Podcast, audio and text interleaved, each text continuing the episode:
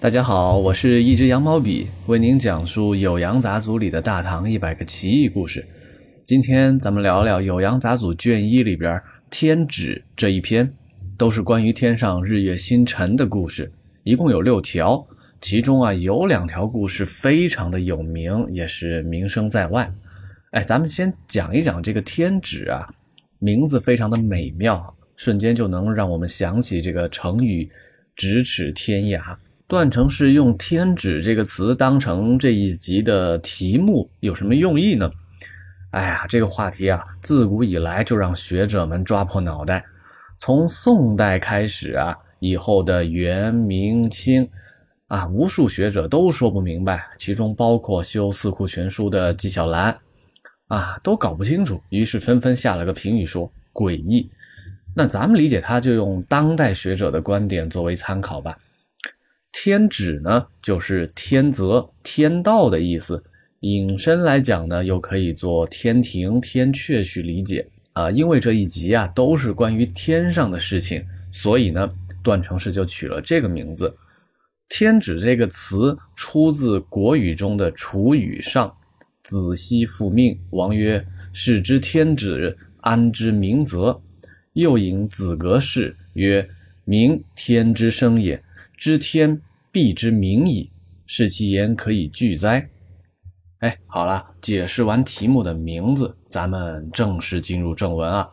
第一条故事就非常非常的有名啊啊！原文是哈，旧言月中有桂，有蟾蜍，故一书言月桂高五百丈，下有一人常啄之，树创随和。人姓吴名刚，西河人。学仙有过，责令伐树。世事书言：须弥山南面有阎浮树，越过树影入月中。或言月中禅桂地影也，空处水影也。此语差劲。哎，这个古文的前面部分啊，我相信朋友们一定一定听过啊，就是。月亮上有桂树，有蟾蜍，有个仙人叫吴刚，在树上砍伐桂树。这可能是《酉阳杂俎》成百上千的故事里边啊，流传最广的一个。就算您从来没有听说过这本古籍，您也一定知道月亮上有桂花树、有蟾蜍这个传说。后边半段写的是。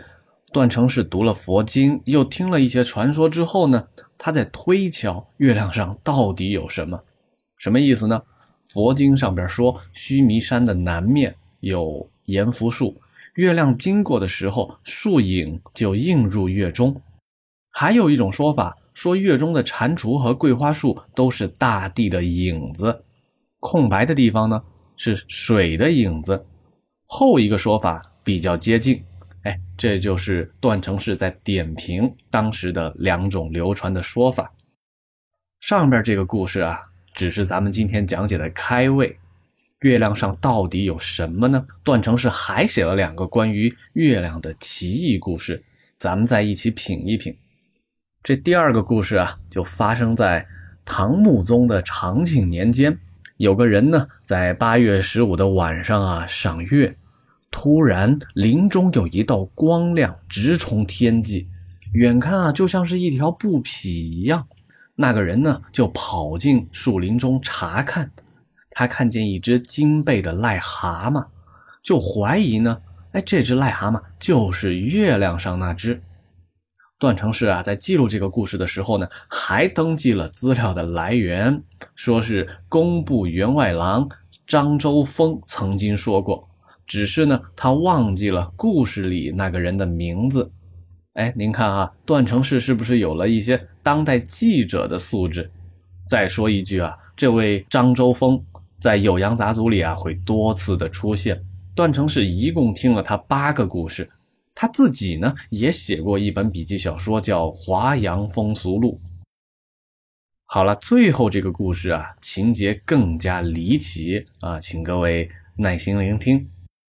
段成式说呢，这个故事是发生在唐文宗的太和年间，是一个叫郑仁本的人的表弟的故事。哎，这故事啊，可能是唐代的一次外星人接触事件。在太和年间啊，郑仁本的表弟，哎，忘记了名字，曾经和一位姓王的秀才游览嵩山，啊，他们攀援藤萝，越过山涧，所到的地方啊，都是幽深隐僻，所以呢，两人就迷路了。当天黑的时候，他们还找不到方向，正在进退为难。忽然间呢，听到丛林深处有人在打鼾，这两个人就悄悄地拨开了荆棘，偷偷地观察，看见一个身穿洁白布衣的人枕着一个包袱睡得非常香甜。两个人呢就走过去叫醒他说：“哦喂，我们迷路了，偶然走到这里，您知道大路该朝哪边走吗？”结果呢？那个人抬头扫了一眼二人，没有答话，又睡去了。两个人着急啊，就再次的喊他，再三喊了几遍。